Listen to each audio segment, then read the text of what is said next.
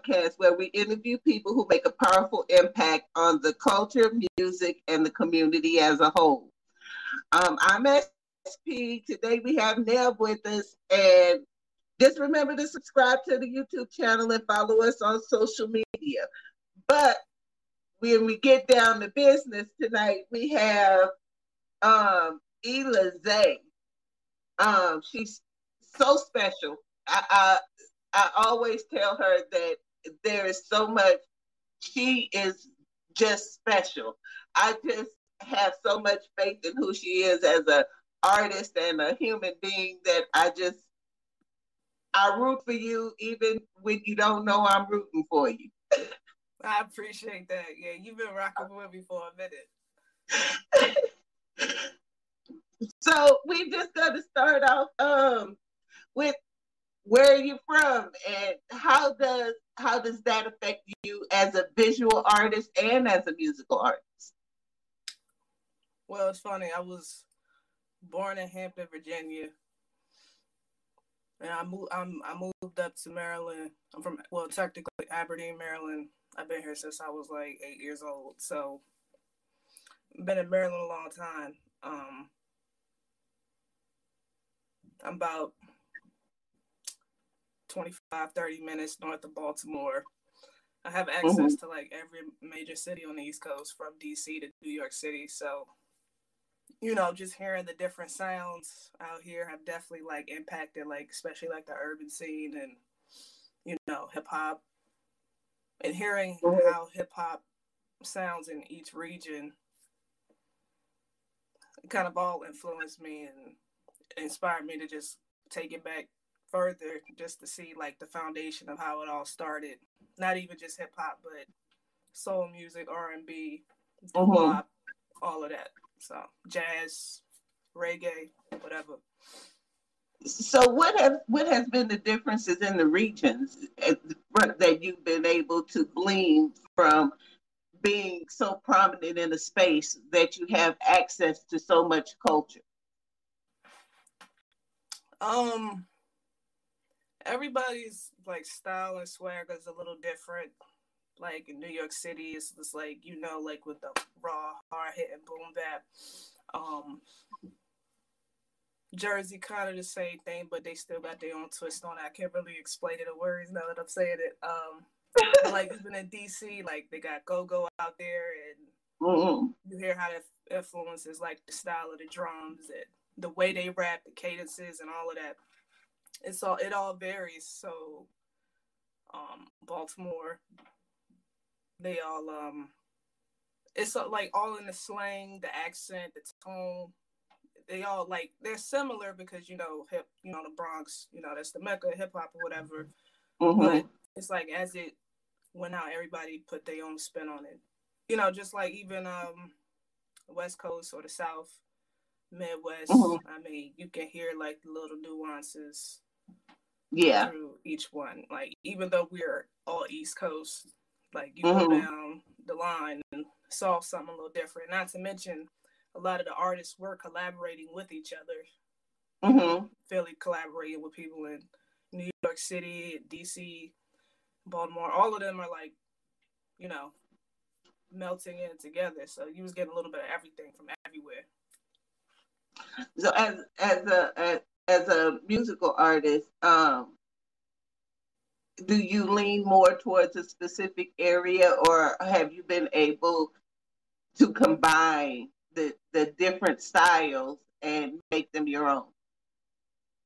I think initially i kind of clung to the strictly east coast like that 90 sound the boom bap hard hit and stuff. It wasn't until i started collaborating with more people and linking up with different producers, mm-hmm. I really started to expand my sound a little bit because it opened my mind to so much. Like, um, especially lately, I've been working with uh, YU from Diamond mm-hmm. District. Yes. And, um, I feel like with him, like he kind of he's been pivotal in how I've been rhyming now. Just just listening to him, and then also like the beats I've been getting from him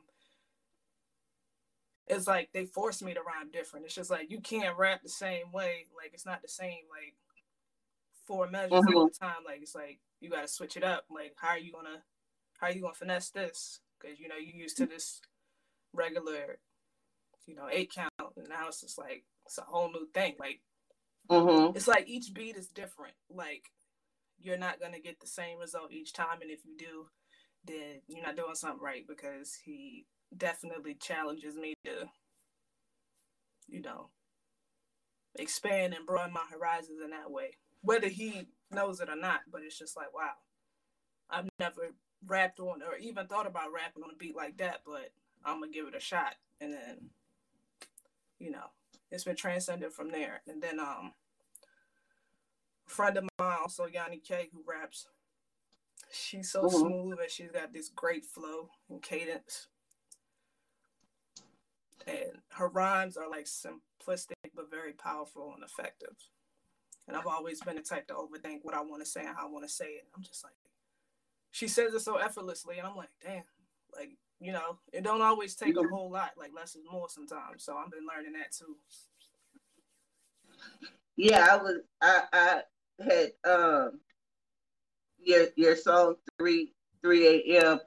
Me personally, I love the fact that you're uh, complex in in some of the things you say, because I'm one of those old heads that like to go back and decipher what you're meaning.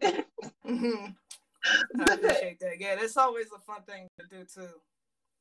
Yeah, so but when I hear something like dwelling in the middle of the night with the opposite of high, I'm like, what? So low on positive, negatives. Uh, negatives never die, a diminishing soul, but like sentimentals ride. I was like, oh, that is so beautiful.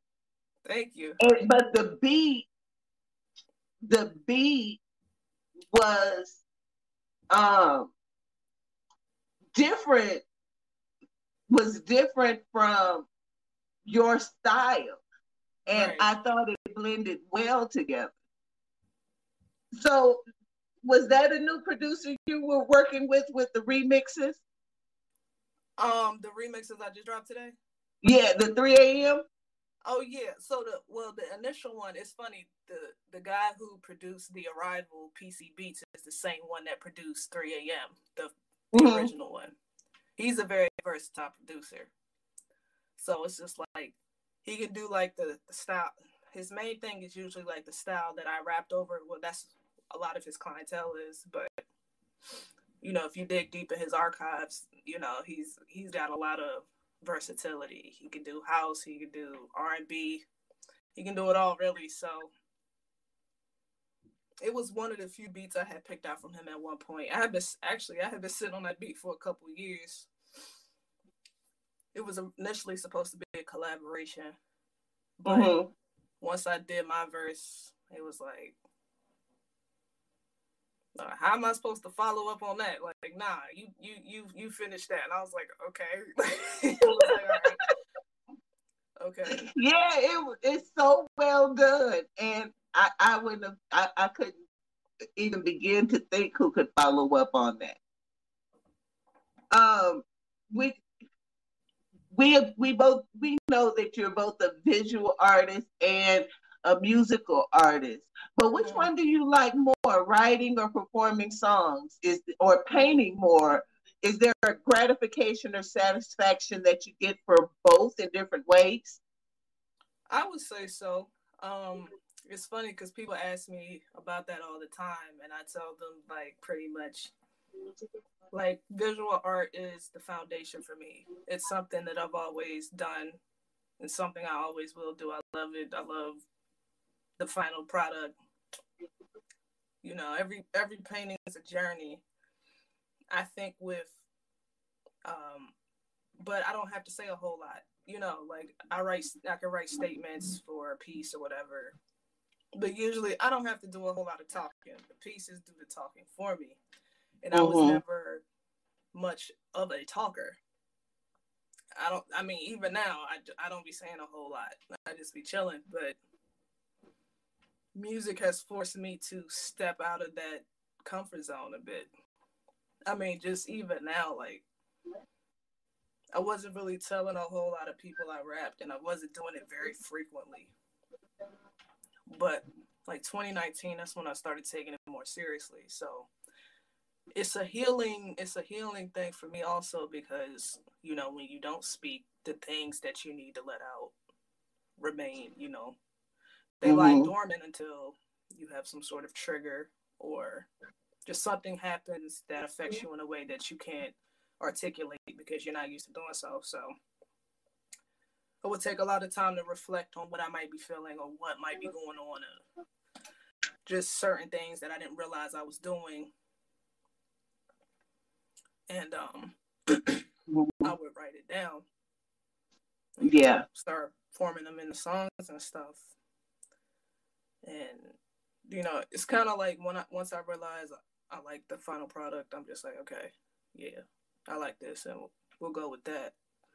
So it's, I think this is more like this is like the maturation, like the music, because mm-hmm. it's forcing me to talk and speak up for myself, even if it's just talking to me. But it's just like there's a, it's being released, so it's just like I can let it go.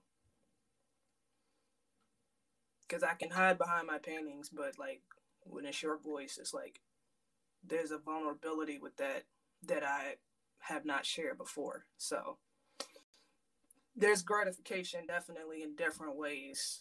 Um, for the, I, I think for my art, it's for the people to a degree. Like it's for me, but it's like for the people. But with the music, it's mm-hmm. for me.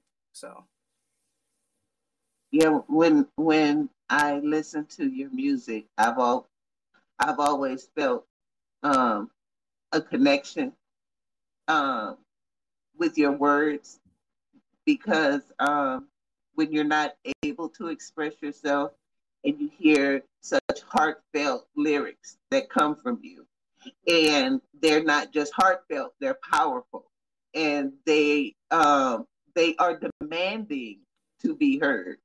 And that is very hard to capture in a song. Um, but yeah. you managed to do it and do it well. Thank you. I do what I can when I can. I tell everybody that, you know.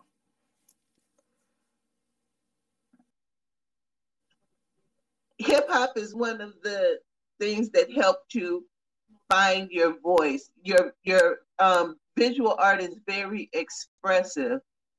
Um, but you say hip hip hop is one of the catalysts that help you find your voice. How um how completely um raw or um of your how much of yourself do you actually put into the music?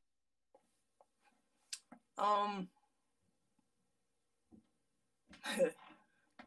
It's funny. I'm I'm not really sure because I was talking to a friend of mine, a dear friend of mine.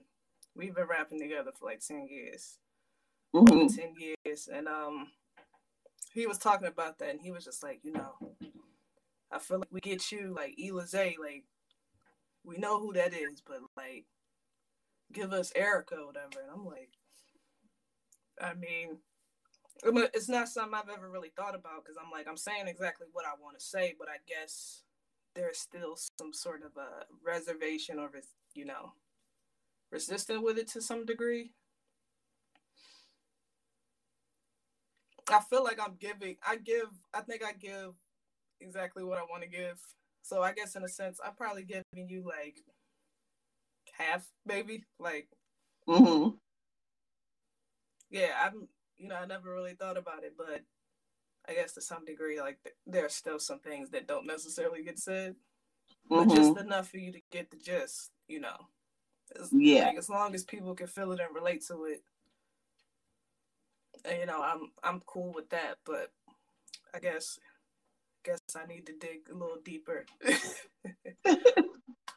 it's kind of hard to um it's kind of hard to do. It's kind of hard to do that. I mean, um, yeah. Elizay is um, a part of you, But yeah, definitely, when you're someone who who is as private, you know, really as you are, it's kind of hard to give them Erica. Yeah. Definitely. Because it also takes a chance on giving them so much of yourself that it, it's a, a, a certain amount of vulnerability that comes with giving all of you to something yeah and not keeping some stuff for you right exactly especially considering the climate we're in today where everybody shares everything like literally you know you you know you know we all know just from being on twitter you know mm-hmm. the amount of things people share the pictures yeah.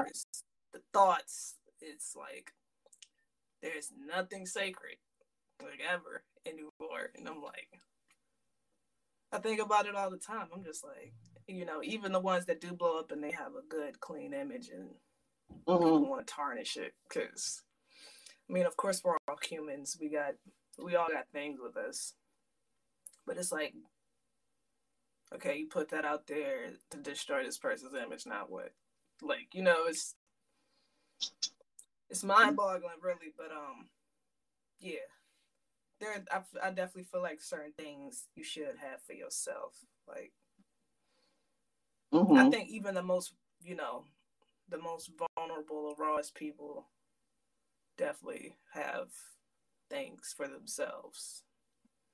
Of course. I feel like you can't give it all away.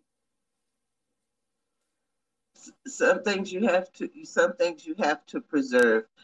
And and I've said this to people before because um, people say you, you you need to tell your story, but I always tell people my story, your story is not always yours alone. Sometimes there are other people attached to your story, and you're telling their story too. So you have to be mindful of that. Definitely. Even even when you're talking to heal, you still have to be mindful that you're still not the only one in that larger picture. And somebody else's story is getting told with yours. Yeah. But how important do you think it is um, um, for people to be able for people to be able to find their voice, especially Black people, or even more specifically, Black women in this case? I think it's very vital, especially when it comes to survival. Mm-hmm. Like, I mean, just it's it's hard to get out the simplest phrases like "I need help" or you know, even something as simple as like I need help or whatever could save somebody's life, like go a long way. Everything that gets harbored in, it's just like it's gonna stay there until you let it out. Um, and you all always have that issue. They like when they say closed mouths don't get fed. They're not lying. Like mm-hmm. it is literally part of your livelihood. You have to talk. You have to speak up you know, I'm still working on that myself. Like, there's an issue, it needs to be communicated.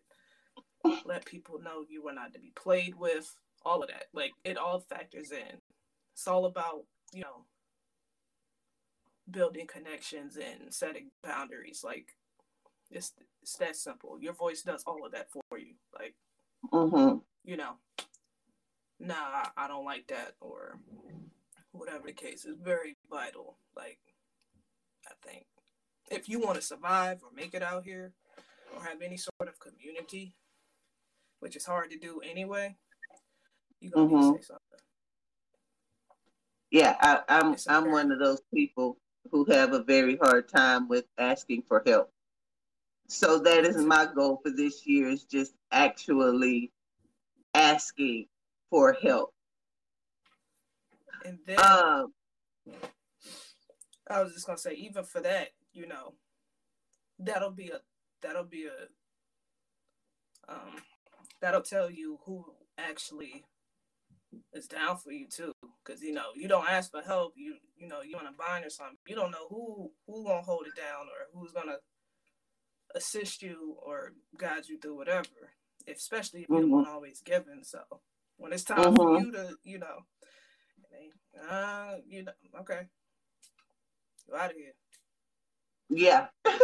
it's not easy. It's not easy, especially especially for someone who's I, am so used to being um, the person people lean on. I I have found that I don't know how to lean.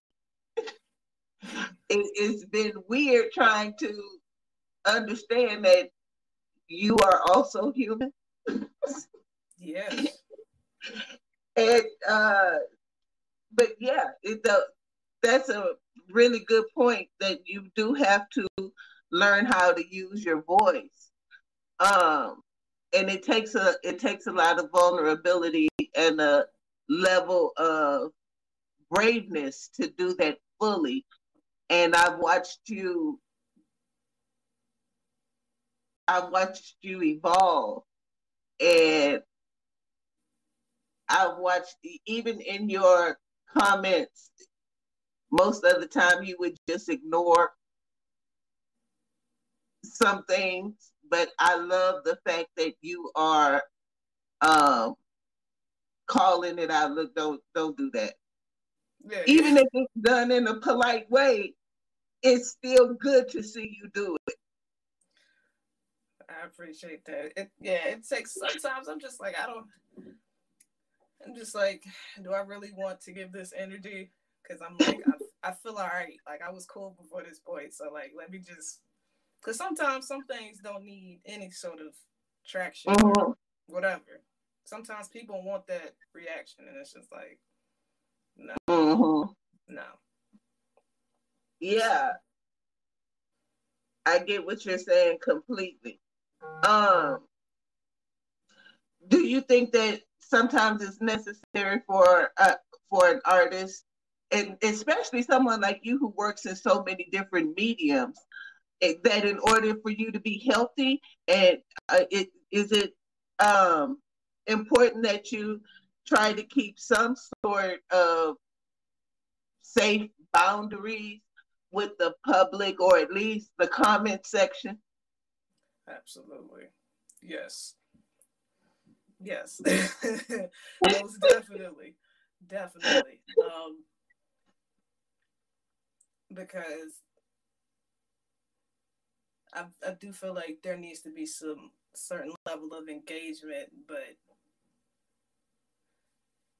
at the end of the day, it's just like that's pretty much all it is, like acknowledgement. Like it's not like I'm about to give you a tour on my crib and now you can't come through. Like, you know, it's just certain things. It's like I don't know what you thought or why you expected this, but that's not how it's going. It's like that's just not what it is. So definitely, I mean, I've I've even thought about like, yo, I wish like I could turn off DMs sometimes because I'm like, just just the type of people that be in there. Like, you know, some people don't even say anything; they just be sending links, or, you know, the you know, yeah. just, just kind of, it's just very unsolicited and. Yeah, I think I had the weirdest DMs on that anybody in Twitter history. So I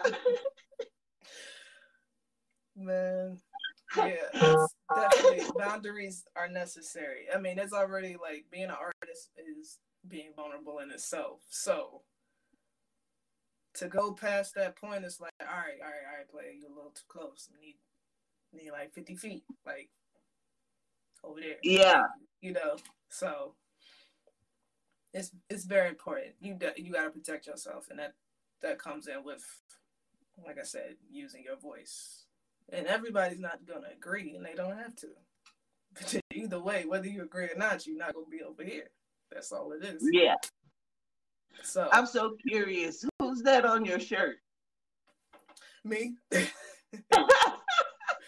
Me. Yes, it's a little rough now. I got got hit with bleach in the wash, but it's my uh t-shirts I made, my logo. Oh, I was like, I'm trying to figure out who that is, but I can only see, you know, the top half. Yeah, it's me. It's me. Oh, okay. Yeah, that is dope. Thank you. Is it is it available on Bandcamp or your merch or anything where they it's, get it? It's on or my website, www.elizeofficial.com. Nice. Go cop those hoodies, sweatshirts. We got we got to cop yeah. those. Get those beanies. Boom. Beanies. Yeah. Yeah, that's I love that shirt. Thank you. So, who are some of your um musical influences growing up? Um, when I was a kid, I was like obsessed with Michael Jackson for a long time. Um, hip hop wise, yeah. Actually, matter of fact, that's Michael Jackson. I was listening to a lot of older stuff. The Temptations, big, big influences. Um, the Jacksons, uh, Marvin Gaye. It was a lot of them I was listening to. I was listening to a lot of Motown at that time. And then mm-hmm. with hip hop, I was into like Kris Kross, DJ Jazzy Jeff and the Fresh Prince, Run DMC, LL Cool J. Those were the most prominent people I was listening to at that time. Mm-hmm. And whatever my parents was playing. So I might catch some reggae. My father plays a lot of reggae. Um, a lot of like Jaheim, Ginuwine, stuff like that at the time, mm-hmm. like early 2000s. Joe, whatever. Yeah. It was all over the place in a good way. But yeah, I think uh, if I had never have to see the Temptations movie again, it would be too soon. But um, my nieces and nephews were so into the Temptations and so into Michael Jackson that anything they were on, we were going to be watching that at least 800 times. Yeah, Which is amazing. I was doing the routines. I was singing all the songs. I was doing everything. I was like, and that's was that was the start to the Temptations movie. Once I saw that, I could not get enough. I was on it, on it, on yeah, it, on it. And then that's when I started collecting records. Yeah, like, they they killed me with that Temptation movie. I found my VHS like my VHS tape of it, uh-huh. VHS tape of it somewhere. I'm like, yeah. It, well, you you remind me so much of, of of my nieces and nephews because they're all they're all in their twenties to thirties, and so when you said the Temptations, I was like, oh, she was one of those Temptation movies. Yes, kids. I was. I was. I definitely was. I definitely was. Those documentaries, re- those movies and documentaries on VH1 really um, endeared those artists to to people in your generation and i love that so much that you you're so young and you were able to just name these people uh, you know kind of off the top of your head which is rare but it's beautiful thank you thank you yes i had a once i was into it i was all in and everybody was kind of pitching in you know to help grow that i was getting like i got what's happening all on dvd i got all the seasons and Good times. Oh my God, good times. TV One, TV One shaped a whole lot of stuff for me because I saw that's where I saw all these old seventies films, all the old TV shows. I was on it, like loved it, loved it. Yeah, when they when my niece when my nieces discovered Cleopatra Jones, it was over. We was in blaxploitation movies like it was no end. It was like yeah. it was black people on TV back then. Like because to them we were ancient. yes, Uptown Saturday Night. Let's do it again. P the Action. Yeah, all of that. Got all of it. I have all of it. What was your what was what was one of your favorites? The movies. Yeah. Mm. Um, I guess the ones I named, I watch those pretty frequently. And the thing is, I'm the oldest of four, so I was putting my baby sisters on too. Like they was watching this. We honestly, we probably shouldn't have been watching it with all the nudity and adult content, but we was watching them joints, you know. And uh, it, yeah, they was rocking with me. So, um, yeah, Uptown Saturday Night I watch pretty frequently. Um, and let's do it again. Mm-hmm. Um, I'm trying to think like off the top what else I was watching. I did watch a lot of Good Times. I watched that faithfully. Um, High TV show. Um, I watched Cooley High one time, and it, you know, what once you make me cry, I'm kind of through with you as a movie. There's yeah, those are certain movies like I might watch once or once every blue moon. Yeah, I'm not. I'm not just gonna go pick up a Cooley High DVD and just be like, "Oh man, I gotta watch that." Like, no, once you break my heart, I'm kind of through with you. Yeah, probably why. i i yeah, I've only seen Colors like twice. I, I'm just not going back to that because that movie was so heartbreaking to me. Mm-hmm.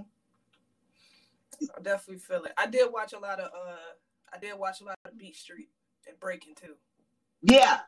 I watched those I watched those heavily. I was practicing the moves. I was doing all of that. Yeah, Janet Jackson almost killed me with Pleasure Principle. When she went because I'm older than you. So when she came out with Pleasure Principle, it was mm-hmm. going to be my goal to be able to step on the chair and make it fall back and then walk off oh, and start dancing. hey, man, I can only imagine. I dislocated everything up from oh. the waist up. man, man, that's funny. That's funny. That's. I think that's just spectacular that those movies still resonate you know, with your generation. I hope they continue to resonate. I know a lot of people feel a certain way about the blaxploitation movies, but for us, it was everything. Mm-hmm. For us, yeah. that was everything to see Sidney Poitier and Bill Cosby and Richard Pryor all in one space. It was, you know, th- that was everything. Yeah. Shaft to see a powerful someone fighting crime. Yeah, we didn't have any of that. Until, that, that was powerful. Cleopatra Jones, you know, th- those images, even though people think they were exploitive now in this time, but back then, it was rare to see black people on TV. So when we did, when we could see them, it was like a family gathering. Mm yeah, it was like a family was. gathering. I was, yeah, I was looking at your um, artwork and your tribute to to those films. What inspired you to do do that? Um, the ladies of those movies. Yeah, I mean, it, it's one of those things where, like I said, I was the only kid in like middle school watching this stuff. And, mm-hmm. You know, well, nobody trying to hear all that, you know. But I see all the um the love and stuff people be getting nowadays, and I think it's amazing, especially like with these newer black actresses and things. And um, and I was just looking at all these ladies, and I'm like, dang, nobody really talks about them or says anything.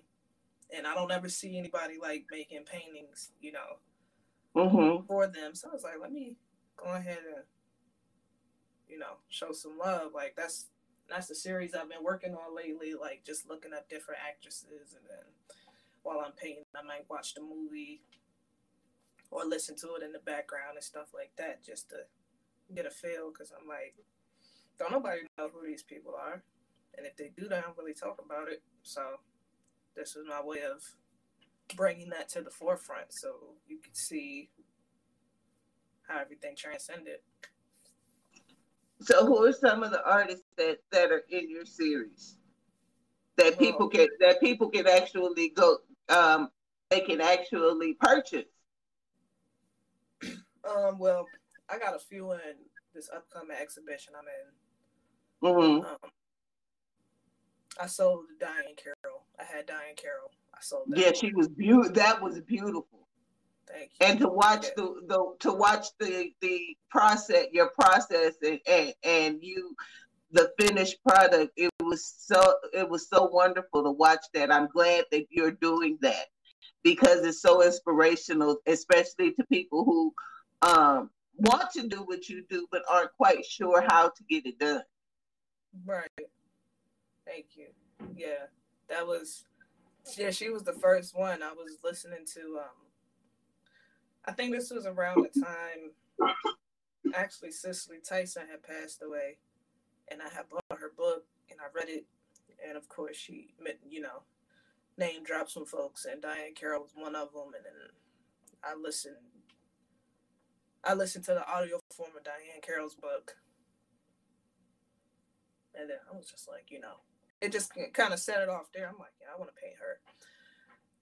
And then I was just like, shoot, let's like let me do a series. So it started from there. Then I um I did Vonetta McGee next. Then I did Nichelle Nichols. I've done Pam Grier, and I've done Rosalind Cash. Currently, can you, can you, can you tell people about Vonetta McGee? Because not many people know who she is. Yeah, actually, I think it's her birthday too. I think I seen somebody post that like it's her birthday. Um, Vonetta That's McGee. dope. Yeah, Vonetta McGee was an actress from the seventies. Um, she starred in a lot of films. She did. She was in Blacula. She was in Melinda. She was in um, Thomasine and Bushrod, and many other films I can't think off the top of my head. Um, mm-hmm. She starred in um, Thomasine and Bushrod with Max Julien. Rest in mm-hmm. peace. He just passed away. Um, they actually dated for a few years, and during that time period that they were dating, they made that movie. Mm-hmm. I think it was like, I can't remember what year. I don't know if it was like 76, 77. I could be off, but um, she passed away in 2010. Mm-hmm. But um, definitely one of the most prominent figures during that time period, for sure. Yeah, she had a very distinct look about her. Yeah, it, I thought she. I've always thought that she was beautiful, and um, because I was also of a certain skin tone. It was always wonderful to see yeah to see such powerful women in those in those movies. Yeah. Definitely. And just to see them with such grace and poise and beauty, mm-hmm. like representation. And you said Pam Grier and who else? Rosalind Cash. Ooh, can you tell people about? I know people know exactly who Pam Grier is. I mean, if you don't know who Pam, Pam Grier is, I'm going to have to uh, run you over with my car. Oh no! Unfollow. oh man, not the car. Oh wow. Um, Rosalind Cash. She was another actress she was in Melinda too, actually, and um, she did. I of see that's slipping too. I think she was at Uptown Saturday Night, if I'm not mistaken. I could be wrong though. She was in. I think she else. was in Uptown Saturday Night. She was, yeah. Okay. Yeah. And um, those are the two like back then I can think of. But I know she was also in Tales of the Hood for people who might mm-hmm. know her later when she had her locks. She was in Tales from the Hood. Mm-hmm. I think mm-hmm. that was her last, like her final role before she passed away in '95. Yeah. So, yeah. Very prominent figure, also. Um, you did a a wonderful a wonderful um, mural. Um, the say her name mural Can you talk a little bit about that and where it's located? Because I think everyone needs to see that mural. That mural was beautiful.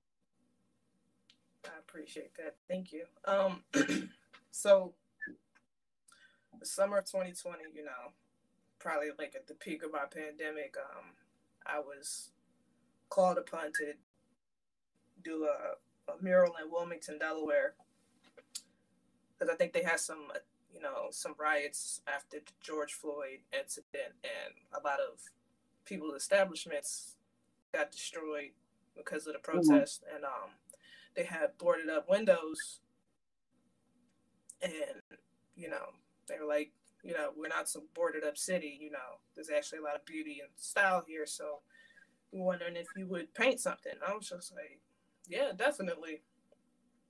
And um, it took a little while before they got back to me.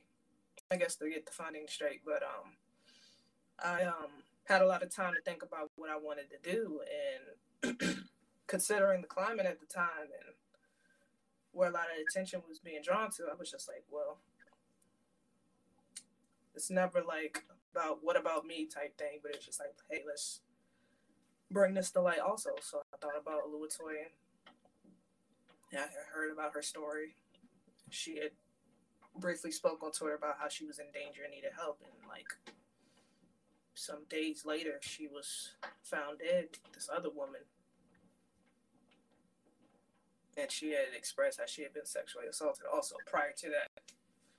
And, mm-hmm. um, it wasn't really being discussed much. Like I saw about it here and there, but you know, everybody's attention span where everything's running a mile a minute. So, and you know, they were talking about Breonna Taylor, but not in the way that should have been, I guess, highlighted.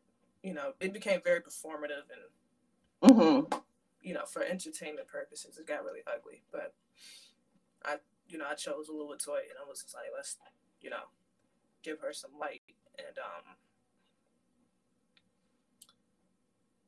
so I went out there I painted the mural, and I had noticed because somebody had one on the other side of the um, building, like right next to mine. It's like two boards, and he had painted the inside of the wall too. So I was just like, "Oh, we supposed to do both of these?" And they were like, "Yeah, you got that other wall too." So I was like, "Okay." So I was like, I did her portrait. I'm like, so what should I do with this wall? And then I was just like, well, there are plenty of other black women and girls who have met an untimely demise that nobody knows, probably won't ever really know. So I did a lot of Google research and wrote down every name I saw until the board was filled with all the other names that I could not portray in the piece itself. So I think it's I did I lost count after a while, but I think it's over 400 names on that wall, if I'm not mistaken. And um, it was just really to not only really create a m- memorial piece, but just look at her as who we are as Black women, which is I feel is royalty, mm-hmm. you know, gotchas and things of that nature. So I didn't want it to be sad. I didn't want it to be like it was already a dark period at that time. I wanted to brighten it up a bit. It, it's by no means sad, but it is very powerful. And I, I thought when I when I saw it, um, I, I definitely wanted you to highlight that in, in this interview because anybody who's in Delaware, you need to make your way over there and actually see it because it is so powerful and so beautiful and so well done that it, it deserves all the light in the world. Thank you. Well, I will say this. Um, it actually, what part of Texas? You're in San Antonio? Uh huh. Okay, so you're ways away, but I forgot to mention currently it is an exhibition in Longview, Texas from cool. January to March, and um, yeah, they they just got sent out there. They are they just they just been recently installed so they'll be on display starting tomorrow through March 5th. So I don't know how far you are from Longview, but if you definitely want to make the trip, they are out there at the Longview Museum of Fine Arts. And I'm writing it down because it's worth it's it's going to be worth the trip. And I'm definitely uh going to go and see it and and um record it and put it up so other people can be drawn to it because it was a it's an amazing piece of art. Thank you. Yeah. I think it's near Fort Worth. I think not far you are from Fort Worth, but um, somewhere near there. Well, actually, it, it's it's closer to me than than you think because I just moved to Dallas. Oh, did you? Uh huh. Okay, okay. Yeah. Oh, dang, you right there. You good to go. you by the airport? Yeah. It's. I think it's by the airport, if I'm not mistaken. I don't know how far from the airport, but either way. And Ned wanted to ask you a question. Yes. Um, just from from hearing it. Oh wait, I'm the one that has the sound problem. Shoot, I just remember that. Uh, can you hear? Can you hear me? Damn. Yeah. I just remember that. Um, before you were saying that, it's hard to get you know, right talking about voices. It's hard to um get your voice out sometimes lyrically. Mm-hmm. Where you're holding back. Do you feel that through the paintings you really get the full expression of yourself and like activism in the paintings and putting a lot of yourself into your paintings? Do you feel that do you feel that you get more of your voice out that way than in songs? Um, ooh, that's a good question. Um I think he's asking more so is Erica more in your paintings and Elize is more in your music? Uh, she gave a remix to my question, but all right, we could go with that. I mean, I, I get the gist. Um, that's a good question. Um, I don't think so. I think it's I think it's about the same. Um, I'm very uh, meticulous about what I do and how I do it. So it's like, like when I work on stuff, like even when I did a little toy and like, I usually just get down a base coat and then it's just like, all right, then I can go in with the details. I remember this lady was passing on the street I saw the day before. She was like, "Oh, I see you finished." I'm like, "No, I'm not. Like, you know, it's not." so I'm very, I'm very particular in that way. Like, no, it's got to be a certain way. Um, so I think there's still some sort of like, uh, it's a. I don't want to say rigid. I feel like that's too harsh of a term, but it's still some structure there. Like it's structured in a way where I feel comfortable with letting it out. So I guess it's roughly the same because I guess when you're just letting it all out, you don't really care about how it got put out there. It's just like, look, I need you to see this, hear this, and feel this. So I'm very um I do I do everything with intention. So mm-hmm. it's like I don't know how to just let something run free without it. Like, hold up, I'm, I'm not wait. Like, if if you see it, it's because I wanted you to. Like, I felt comfortable enough for you to see it. So, I guess in a sense, it's roughly the same. You're getting about the same thing. Fifty percent. Yeah. it might be a little more than that. No, I think it's more than that. But okay, I'll just joking. Yeah, yeah, I think it's more than that. I, I was just saying it because it's just like obviously you keep some stuff yourself, but um, yeah, I would say it's roughly the same. But it seems to me, just from just from this conversation alone and seeing the artwork, it seems to me that you probably do get out a lot more through that medium of yourself, and you do get a lot more of your voice out because you're more comfortable in that. Eventually, right. I think it will evolve into the music as well. The more you do that, it's like anything else.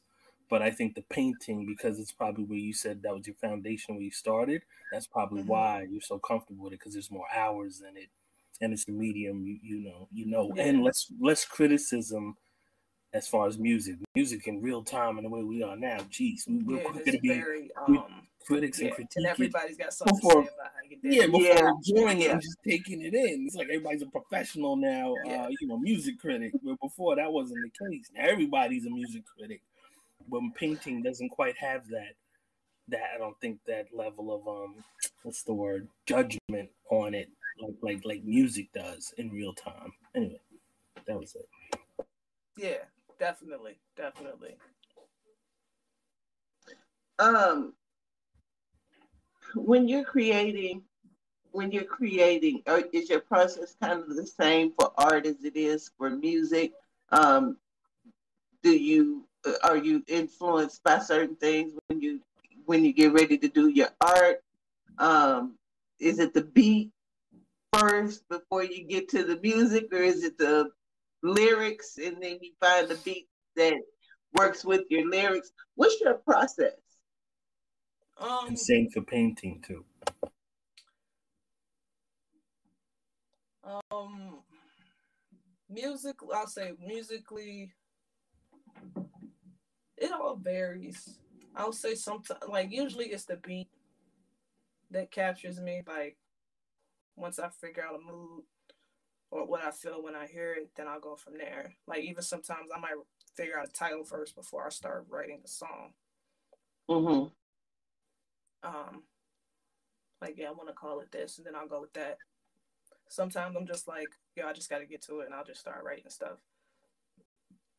But even that process can be chaotic because you know, sometimes like I might write a couple lines and then I think about where I wanted to hit and like that particular stanza or whatever.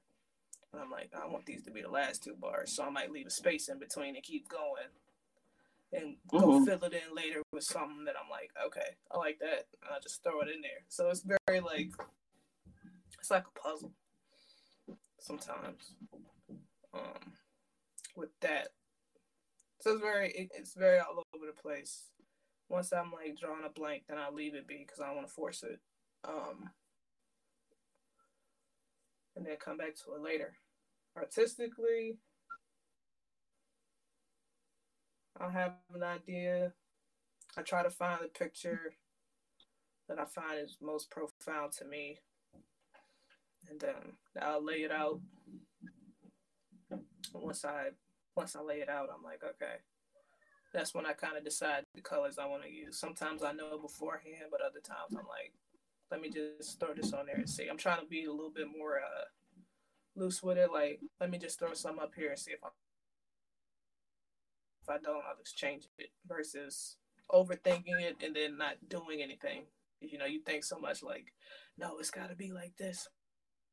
I don't want to mess it up, and then you end up not doing anything because you spent so much time trying to figure out something you might not even stick with anyway. So I've been letting been letting go a little bit in that process. Mm-hmm.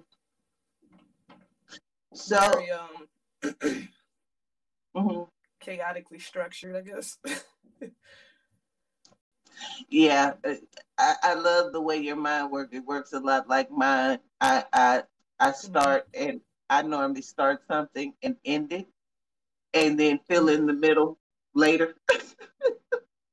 yeah. I'm not good at step one, step two, step three. I'm like step one. Um, let's try step twelve. Maybe it'll fit with step five.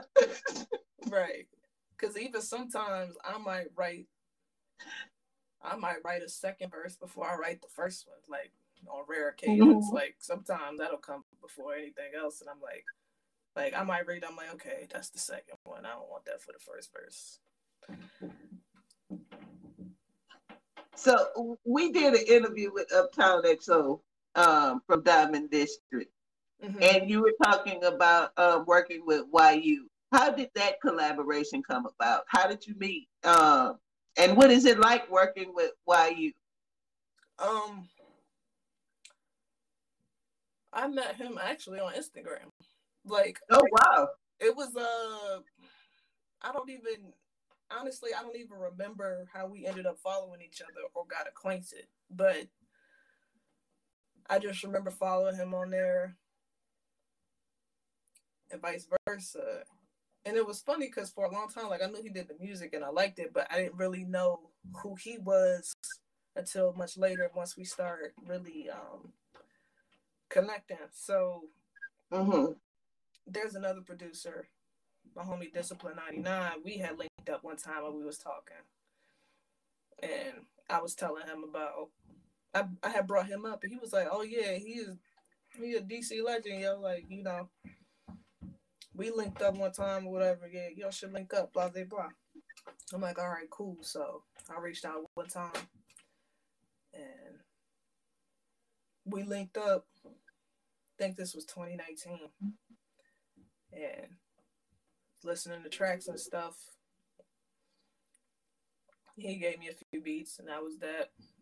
And then um, I remember I went back home and like started listening to his stuff and I was like, wait, like I didn't realize who I had been talking to. So I was just like,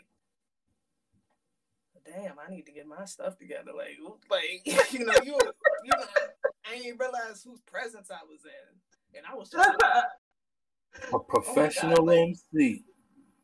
Huh? A professional MC. Yeah. For real. Man, He's my favorite member of Diamond just, District. Yeah, so I was like, like how you how you come in there all like ignorant? You know what I'm saying? I mean, he didn't think nothing of it. It was just kind of like he's a real laid back, humble cat, you know. That probably made the relationship work better though, because you didn't know who he was, and you got to know who he really was, and vice versa. And then yeah, later yeah. on, it's like that's happened to me before with certain uh, people. DJ Wiz, I didn't know who DJ Wiz was from Kid and Play until like Word. months later, like a year later, and I was like, "Wait, you're who?" I said, I saw you because he was wearing an unsung T-shirt, and I was like, "Get out of here!" So I already knew who he was as a person, but then when I was like, "Wait, you're him?" Get out of here! It was it was amazing, but it was good. Yeah. Sometimes it's good like that when yeah, you don't was, know was, who you're talking yeah, to.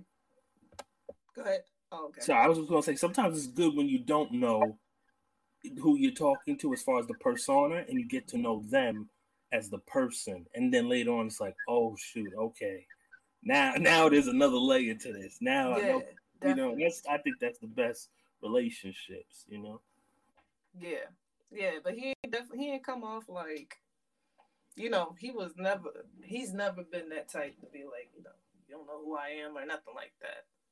You know, he just he be focused. He, he real cool and like he's a man of few words, but when he speaks it's just like, you know, it's profound. Mm-hmm. So it's like you know, that was the thing. And it was very like off and on, mainly on my end, because I was all over the place trying to figure out how to go about doing what it is I said I wanted to do.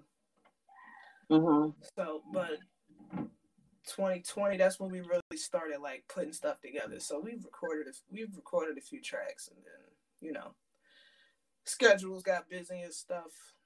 But um, I think I think sometime this year, a project will surface full project. So you heard it here first on Powaful Impak. Boom. yeah, I'm looking. I'm looking. I, I, am looking for it. I, I, I, as I'm always interested in what you have to say, as as a as a musical artist. Um, you always take me somewhere that I haven't been before. Mm-hmm and it's it's it's beautiful to see because uh, I don't know if you realize when you're writing stuff how much uh, real truth that you are putting in, in your in your music. And how how much it resonates especially with women because we've all had in this do I do this or do I do that? Do I move this way? Do I move that way? And it, it seems like you work a lot of those questions hmm. out in your music. Yeah, I mean, first, I, I'm I'm humbled by the fact that you said I take you places you ain't never been, and that's like wow, you know, because you're older than me, and you know you been there and seen a lot more than I have. So I'm just like, wow, you know, that's that's heavy. So I'm glad I could do that for you. And um no pressure. Yeah, yeah. it's um yeah, it's there's definitely a lot of like like you said, like how how to go about it. I feel like especially as a woman in hip hop, you know. Mm-hmm. People look to dictate what you say and how you say it. Cause I've definitely heard, you know, different things. Like like when I put out the arrival and I had did the promotional post and just off the promotional post, you know, he was like, "Why so aggressive? All I hear is niggas, niggas, niggas," and I'm like, it was like, huh? Like I was like, all right, you know, whatever. Like that's all you heard. That's all you heard. I can't control what you choose and choose not to hear. I've heard, you know, oh, you sound like a man. I've heard a whole bunch of stuff like. But the arrival needed that. Yeah. The arrival needed that aggression. That was the whole point, you know? Yeah. Like people, because people, I've had like, you know, my sisters, they they they bought my music and stuff. My sister was like, "What's the arrival about?" I was like, "It's not about anything. It's just to showcase that I got bars and I can bar with the rest of them. Like that was it. Mm-hmm. Like that was the point.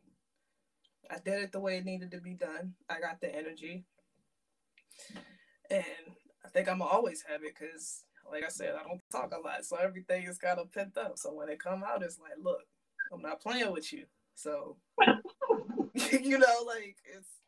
I feel like it gets dictated or the way you say stuff it gets judged a bit more harshly because of what's expected of a woman or whatever the case may be. Like if somebody like if a dude spit that same song, they would probably be mm-hmm. like, that's the hardest joint out here. Like I've heard I've heard other rappers rhyme nigga with nigga through the whole song and nobody said nothing. You know what I'm saying? Mm-hmm. But it's just mm-hmm. like I mean it is what it is. Like I'm not tripping about it. It these are just things I've observed and been told. So it's just like it's not for you. It's not for you. Like I'm not here to change your mind. Like you ain't got. Yeah, I think I, I've been in a few of those posts. That shut the fuck up. You know what you're talking about. yeah. So you did what you were supposed to do on that song. What are you talking about? yeah. Yeah, whole, I got. I got enough aggression for both of us. You don't have to say anything. yeah, yeah. Pretty much. Or she got washed, or I ain't trying to hear that. Blah, blah. Like that's fine. Yeah, because you, you killed that song. You listen. You ain't like it. That's cool. That's all I ask. Whatever. Yeah, you killed that song. Thank you. I was like, you wouldn't be offended by it if she didn't have a few truths that hit close to home. Yeah, yeah, yeah. so when you're doing an art piece or when you're doing music, how do you, because you're such a perfectionist, how do you know when it's complete? Uh, well, like once I've covered every single base, usually, or sometimes I'll just tell myself, all right, that's it. Don't do nothing else. Don't touch it no more. That's it. You be like, oh, like you know, like no, done especially if I got a deadline or something too. That's when I'm like, all right, I can call this finished. I can, and I can be satisfied with it. Like, mm-hmm. as long as I feel like I've done everything I could to it, then I'm like, all right, I'm learning to let go a little more with that because I feel like mm-hmm.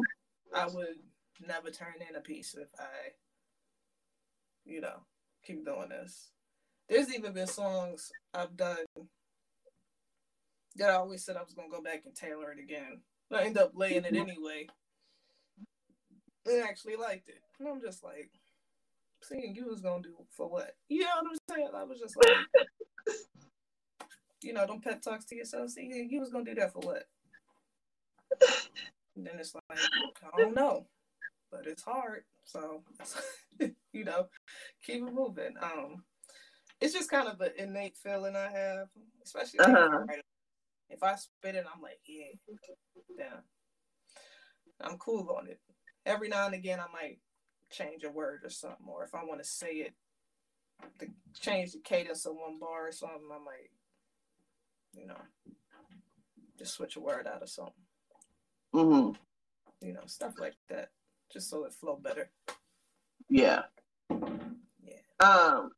So, who's some of your your favorite collaborations so far, and who's your dream collaboration MC with an MC, and then with the producer?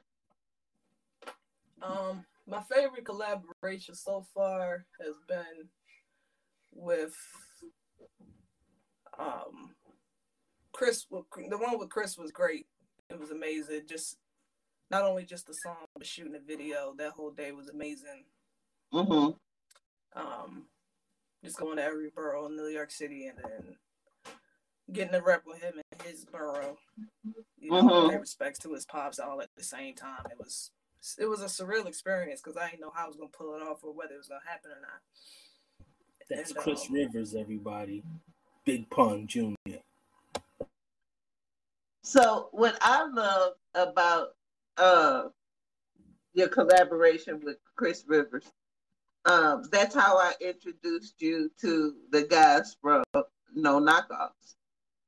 I oh, yeah, I played Chris Rivers verse and they was like, oh, that's dope. I said, yeah, but listen to this verse. And they were like, who is that? wow, that's funny. Yo, that's crazy. I never would have known.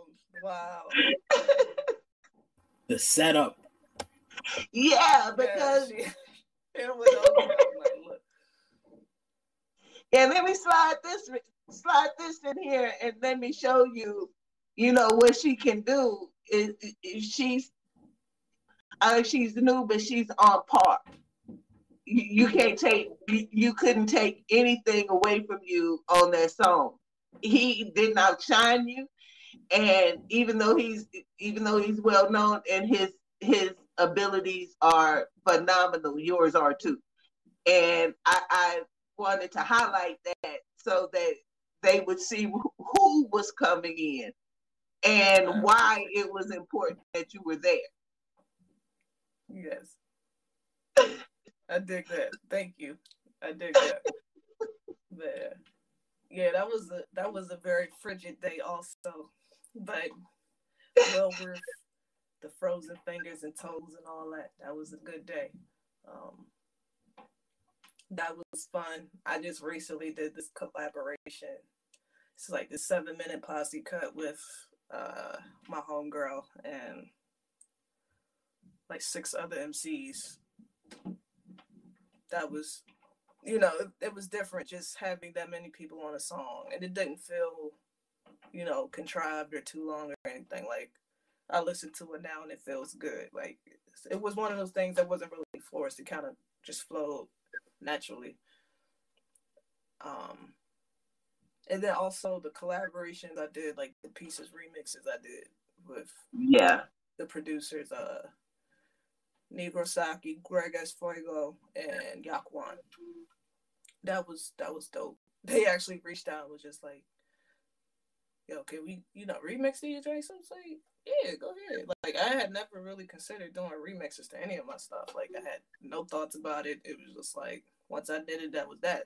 But mm-hmm you know, they kind of revitalized it and yeah, gave it a push again. So I was like, you know, I appreciate that. And then it kind of opened my eyes up to and ears to different sounds and stuff. Like I said, like while you was opening my ears up to different things, and so were they, because the way they they create is you know no pressure and a lot of fun. They just do it. Mm-hmm. Like ain't ain't too much thought being put into it or too much mm. concern about who likes what. Like as long as they liked it, that's that was all that mattered. And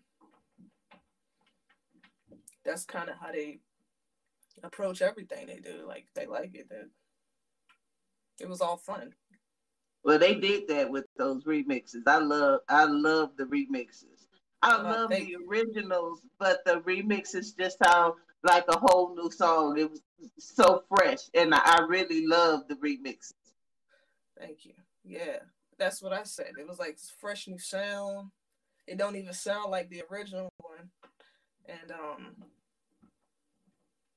it was just it was it was just very organic because I got to build with them also in the process. You know, they was making them in real time. It was it was it was a dope experience. And then um mm-hmm. so I would say those those for sure. I would say probably the top three. As far as um dream dream collaborations with MCs, Styles P and Jean Grae.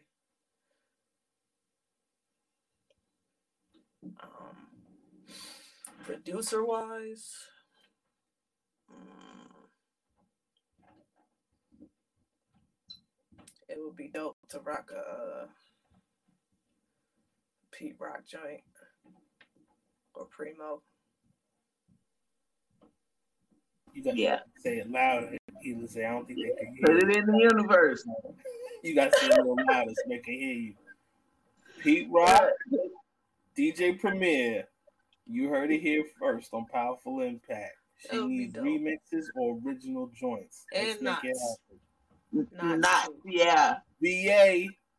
Bink too. Bink is a beast too, but yeah, it's not. Two up, two down. There you go. There you go. So who are some of who are some of the current female artists that you're listening to right now? Mm, outside of myself, Yanni K, Cheyenne G, uh, B.I. Um, there's plenty. Shay Nor, Brittany Carter. Mm, there's so many of them. I be losing count and losing track. Um, China Streets, of course. China Streets.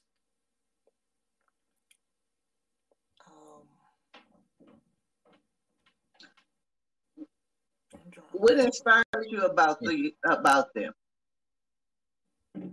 The individuality. They're not trying to be nothing or do anything that's not them they spit from their soul and mm-hmm. they all different. Like you're gonna get something different from each one of them. And it's just like you know, it's that like nothing feels forced or off. Mm-hmm. Like, you know what I I love that. You, you you know I'm always on the hunt for female MCs because I, I feel like more I, that I'm just not I can't think of off the top right now, but those are the ones that I've been keeping up with.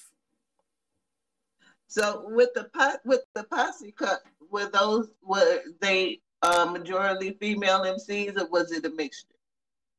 It was it was three females and four males. I'm sorry, Deja Man. She's also on that track. Deja. Deja's fire. Deja Man. Do you know where she's from? She's from Cali, but she's based in Atlanta right now. Wow, dope, dope. I was gonna ask, do you think that um, women women MCs, do you feel that women or female MCs are in a good place right now in hip hop? Like do you feel they're given enough lane, enough runway? I think it's I think it's definitely getting there. I feel like like every MC I just named for you like are thriving. Mm-hmm. Like, really getting their just due and doing that thing. Um, on their shows, terms. You know, they got the merch. They like they they really working out here. You know, I'm hearing about the collaborations. They dropping project after project. They putting in work. Like, mm-hmm. I think, and you know, and other people recognize that. I think mm-hmm. it's definitely in a good place, and I think it's only going to get better personally.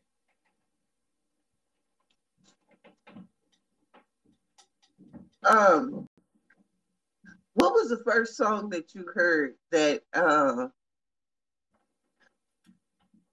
well, first, what made you fall in love with hip hop?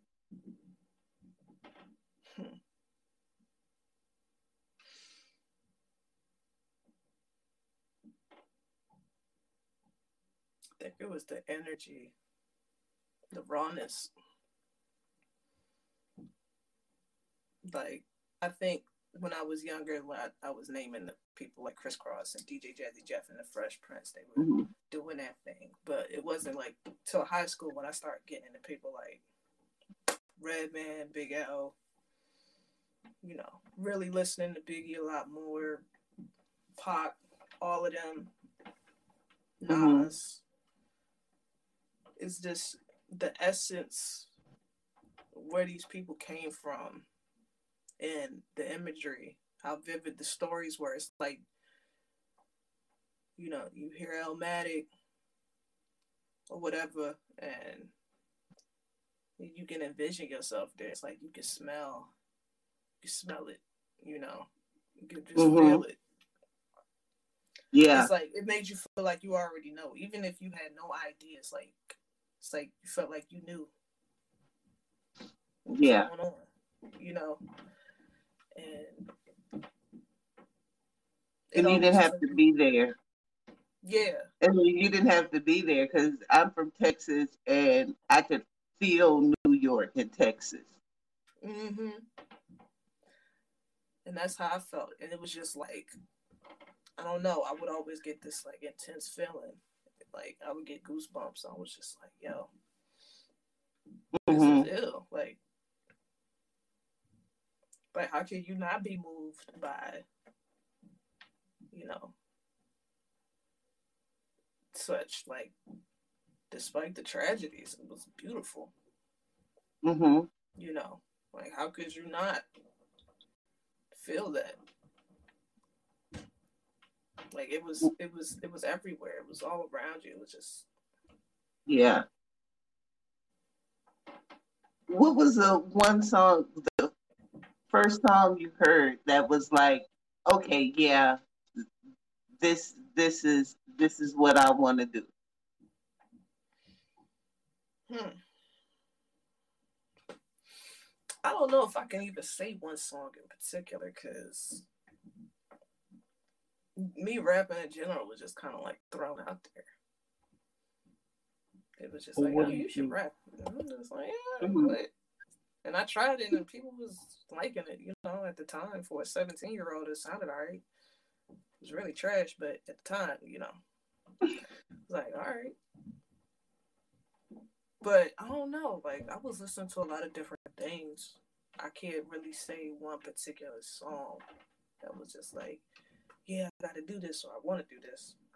But what do you think, think was the turning point? Different things kept me wanting to like continue mm-hmm. on like once I started listening to more hip hop artists. Mm-hmm. you remember I told you I was on my seventies bag, like coming up. I ain't oh yeah, really seventies and eighties bag. Like I was listening to nineties stuff, but it was sporadic.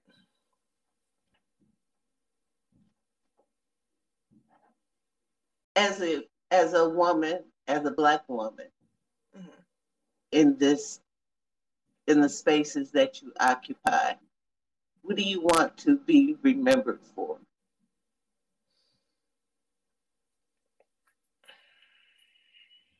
Um, being a catalyst for the culture, just keeping it going, really. Um, and you know, and whatever you got from my music, you know, you felt it and knew you wasn't alone and whatever it is you was dealing with. And you know, with the art, you know, dropping history lessons, just mm-hmm. you know, like enjoy these beautiful people showing you right now. Get a glimpse. You might, you know, you might learn something. Um, the name of the show is Powaful Impak what three people has been a powerful impact in your life, either personally or professionally? My mother.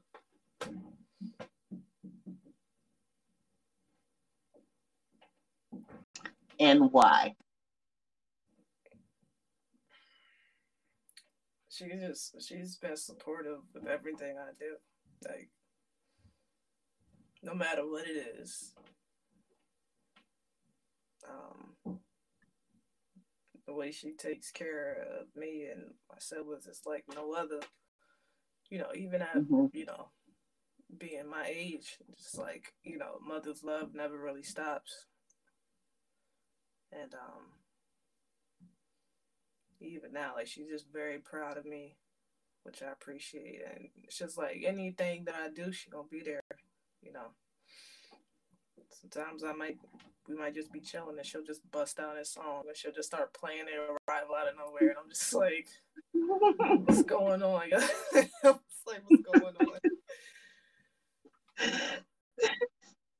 yeah, she just that's a beautiful woman and uh you know I can't never not shout her out. Uh, like I owe her everything, you know. She deserves everything. So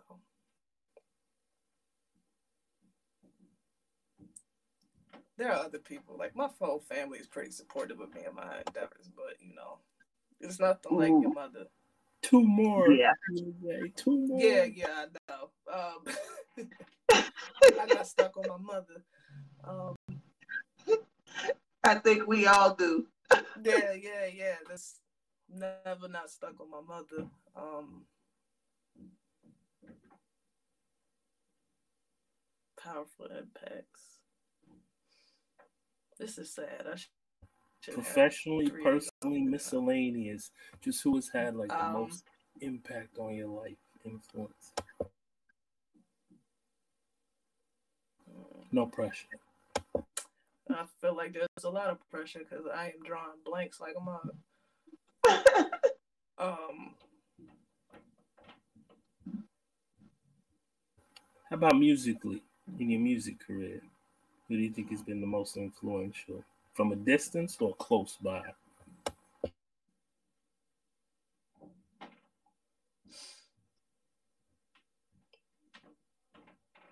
Mm, I think the I think the people that I left behind. There's a couple of people I left behind I was doing music with, but they kind of taught me a lot. Um, but it was like when you hold on to people that really ain't supposed to be there, it's just like once you start giving yourself the same energy you give people that don't really matter, mm-hmm. you um you just transform and yeah transcend. And um, once I did that and let that go, like I just kind of took off and. Mm-hmm. Boom. Like, I don't know. I don't know if I would be doing music the way I am now if I stuck around that. So I guess yeah. in a way that was impactful for me, just that dynamic and you know changing, changing that, choosing to change that and get get out of that. Mm-hmm. Letting go. Yeah. Sometimes was, you have to let go to grow. Exactly. So I mean, I always say that moment was pivotal in this my career anyway, because that's how y'all got the arrival and mm-hmm. pieces. Because I had, I had, I didn't really have too many intentions on taking it this far. Like, I don't think. Like, I had people I said I wanted to work with, but it was like, yeah, I just want to make this song and be out. Like, I was not mm-hmm. too keen on um, doing this like that. But I think that just had a lot to do with my own insecurities and fears and not having that voice. So, mm-hmm. You know, now that I'm here, I'm like, can't stop now. What do you yeah. think pushed you though with that? What do you think pushed you? Because you had the support, you had the incubation, you had the space, and then all of a sudden you're like, yeah, I left that, but then all of a sudden I got motivated more. I got pushed. What do you think that was when you left all of that? What do you think pushed you or propelled you to be here now?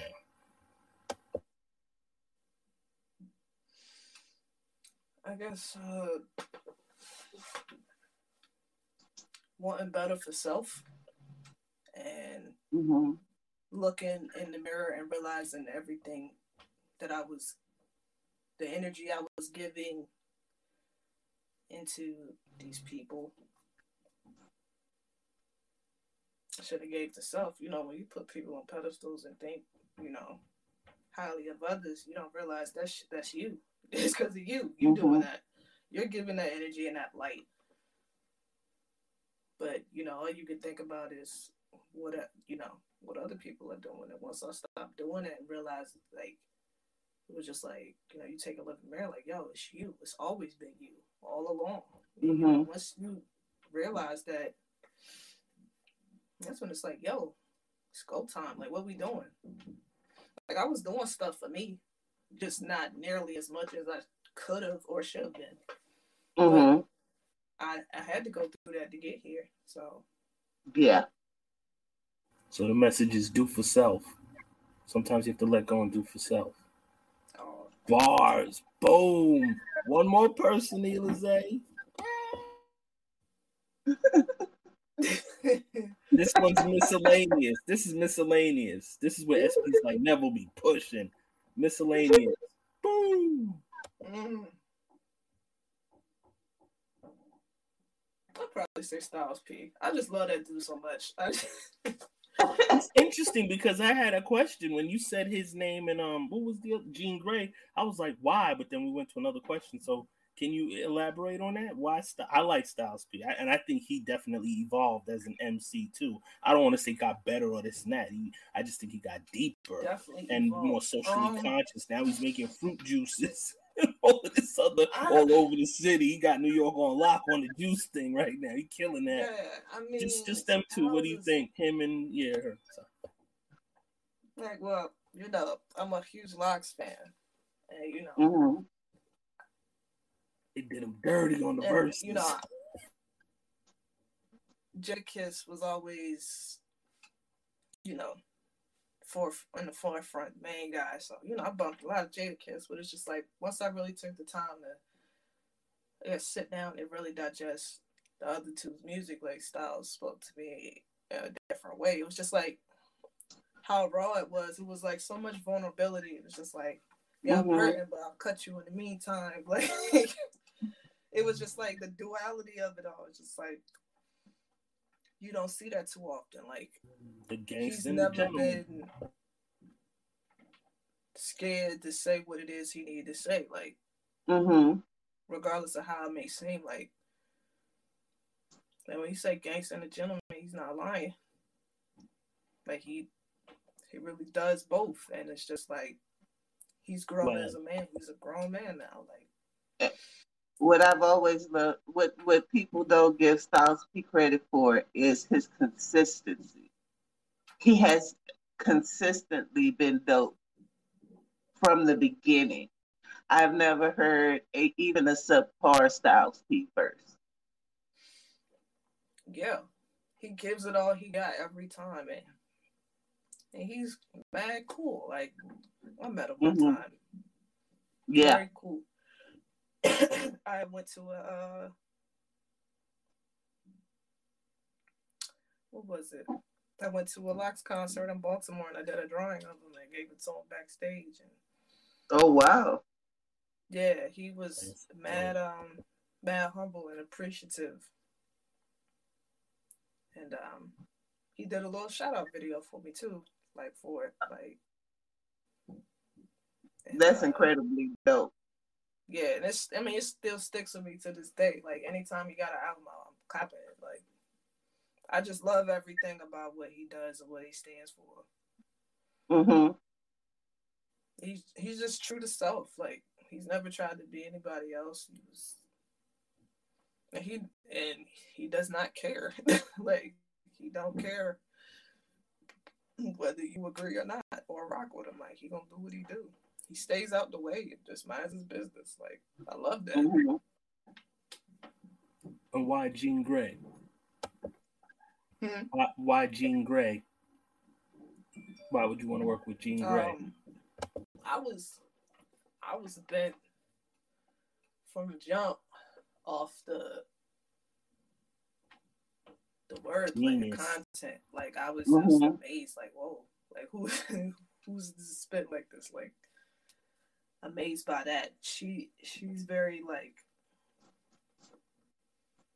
and she's very direct. Like, you know, feel like a lot of the times, like especially like sometimes as women, like we try to say things without coming off too harsh. You know, it's always like you don't want to be like like I said earlier about being aggressive and all this other stuff. She don't mm-hmm. care. She finna yeah. tell you what it is right then and there, the way she want to. You can agree with it or not. Like it's mm-hmm. it's whatever. Her skill set's amazing, very versatile. Mm-hmm. The range is crazy. I I just love that. She just no nonsense. Like she does what she wants when she wants. Like and she, you know, she's funny. I like her sense of humor. Yeah, she's definitely like not the. Too. It's not the norm. Like it's not the yeah person like style of humor. Like I was just amazed, you know, by her skill and presence, and I was just like, why don't people talk about her? Why don't more people know who she is? But just just being a voice for for women and mm-hmm. you know where do you see yourself um, where do you see yourself personally and professionally in the next five years?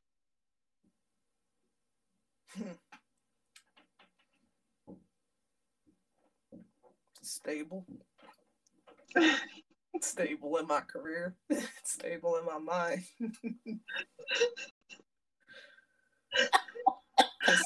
like, oh, the best answer ever. That's what I'm talking about. I love it.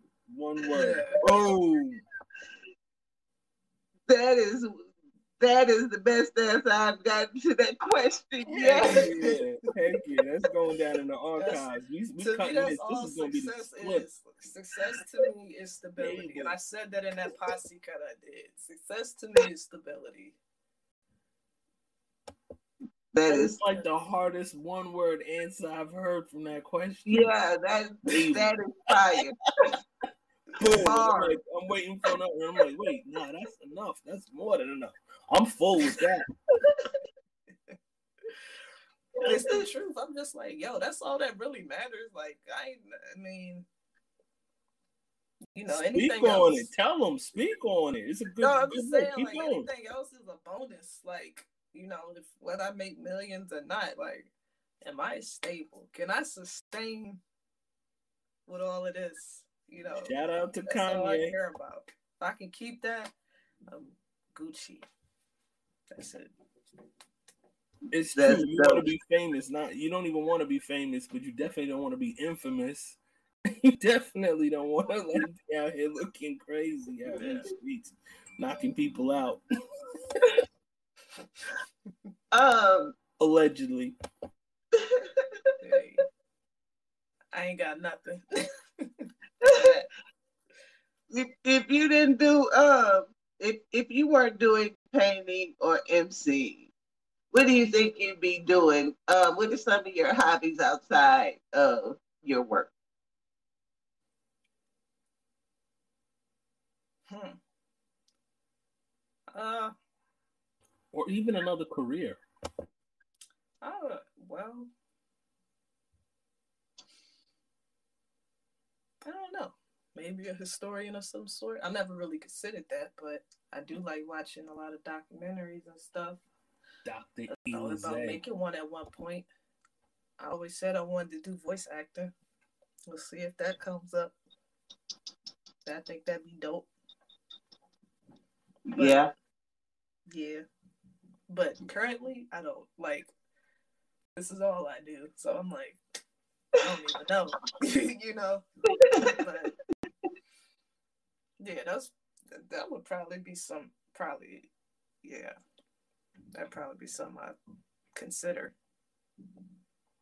So, um, tell the people um, what you're working on, what you have coming out, and how to get in touch with you if they want to collab or get some of your art pieces or uh, even ask you if you do art pieces um, privately.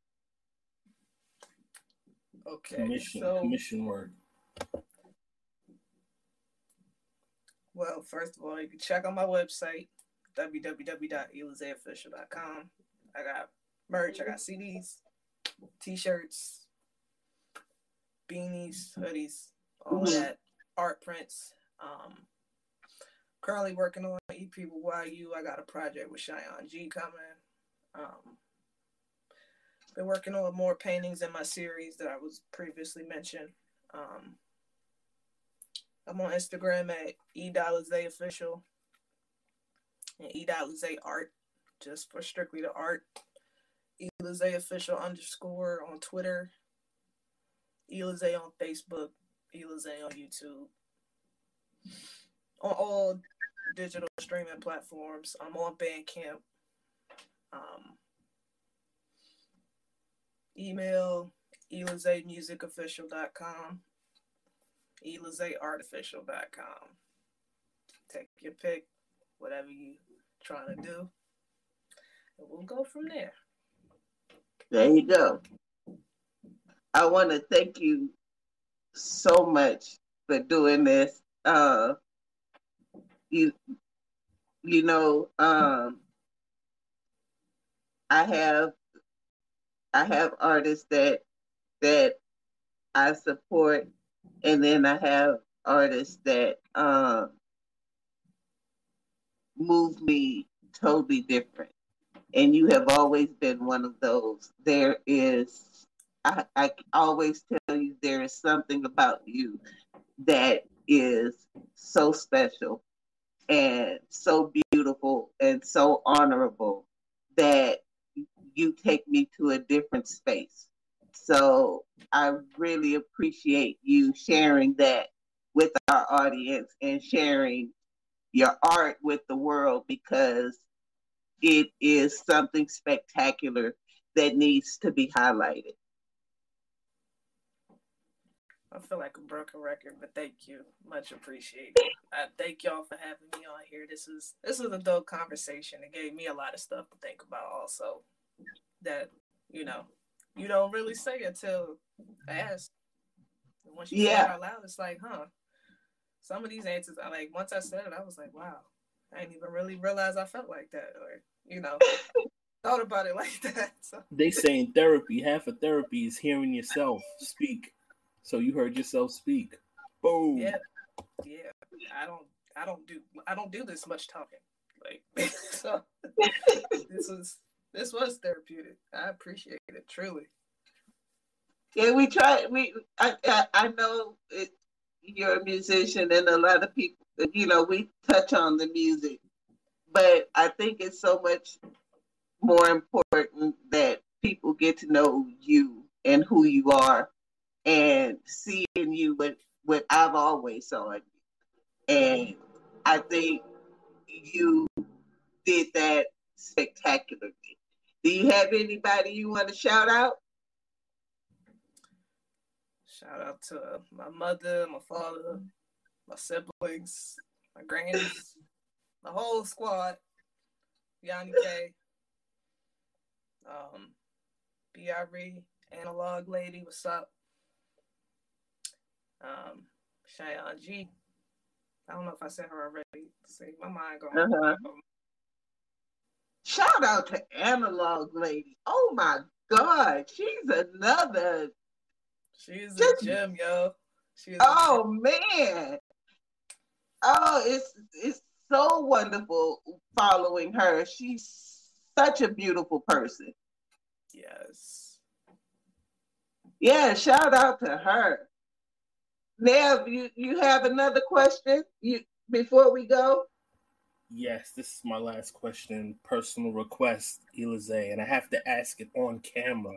You cannot promise me anything. I know this. Nobody knows the future, but I'm asking one request closed hands prayers. If you do release that project with YU this year before the ball drops New York, would you please try your best to with you and him to come on this show? YU is one of my favorite MCs of all time. No promises, but just try. I'll, I'll rap with him about it. Thank you. That is my one request because I two years ago before the pandemic, I'd be in my office eating my lunch, bumping his before taxes and his the was it the yearn, yeah, the, urn, no, urn. Listen, Sorry. man, and, and and yeah, thanks. And Diamond Districts, uh, March on. There is no way two years later. First of all, I was never doing any podcasts. Anything. There's no way that I thought that this would even be possible to be able to sit down and chop it up with him. So the fact that I'm this close in proximity, I cannot not ask you on the record. Okay. Stand out once, on once him. We, um, pick up where we left off. I'll, mm-hmm. I'll bring it up to him. Yes, thank you. Because he did give me a, a, unofficial yes, just for the record, but it right. still has not materialized. He's on. Look, so as long as it makes sense, he's down. That's yeah, yeah. that this has been this has been a constant for him. This is one of his dreams. definitely. And I've hit a few. I've hit a few since doing these interviews, but he's definitely on what is it what it called? Not bucket list, but he's one of them. Yeah, that's, a, that's, a, cool cat, man. He's yeah. YU amazing, man. He's my no no disrespect to Uptown. No dis. I love Oddisee too. Them dudes are phenomenal. Oh, the whole group. But YU? There's something about him that just hit me differently, and I there's no way that I thought this would even be possible two years ago, even probable. the fact that you brought his name up so many times in the interview, I'm like, I gotta ask her this before she no. So it ain't no promises, but I'm just asking you to promise me that you will put the bug in his ear and said, Nev, Powaful Impak really requires your presence before there's 12 more variants out here. Thank you. I'm done. I, am I'm gonna say. After I'll that, I, I can't. You know, I'll land my plane. No promises, just just yeah, no promises. Please promise me you'll try. That's the last. I will Thank do you. that. This was dope. I appreciate it. no doubt. Thank you so much for coming on, and I want to thank everybody for joining us today. Uh, make sure you subscribe. I'm going to put all of Elise's links in the description to her website, to her art. Um, please support her. I mean, you can't look at her paintings and not just be in awe. You can't listen to her as an MC and not be in awe.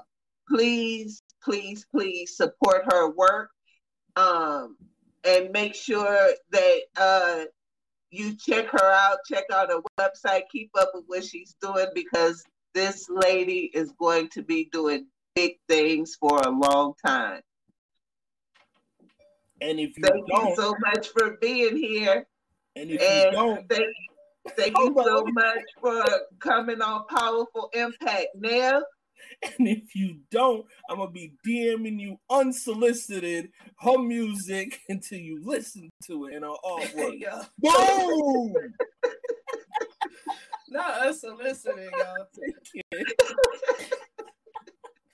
Let any last words, Elize? She did. She did not endorse that or promote that in any way, shape, or form. These are just my views on Powaful Impak, allegedly. Go, ahead, Elize. Anything last you want to say?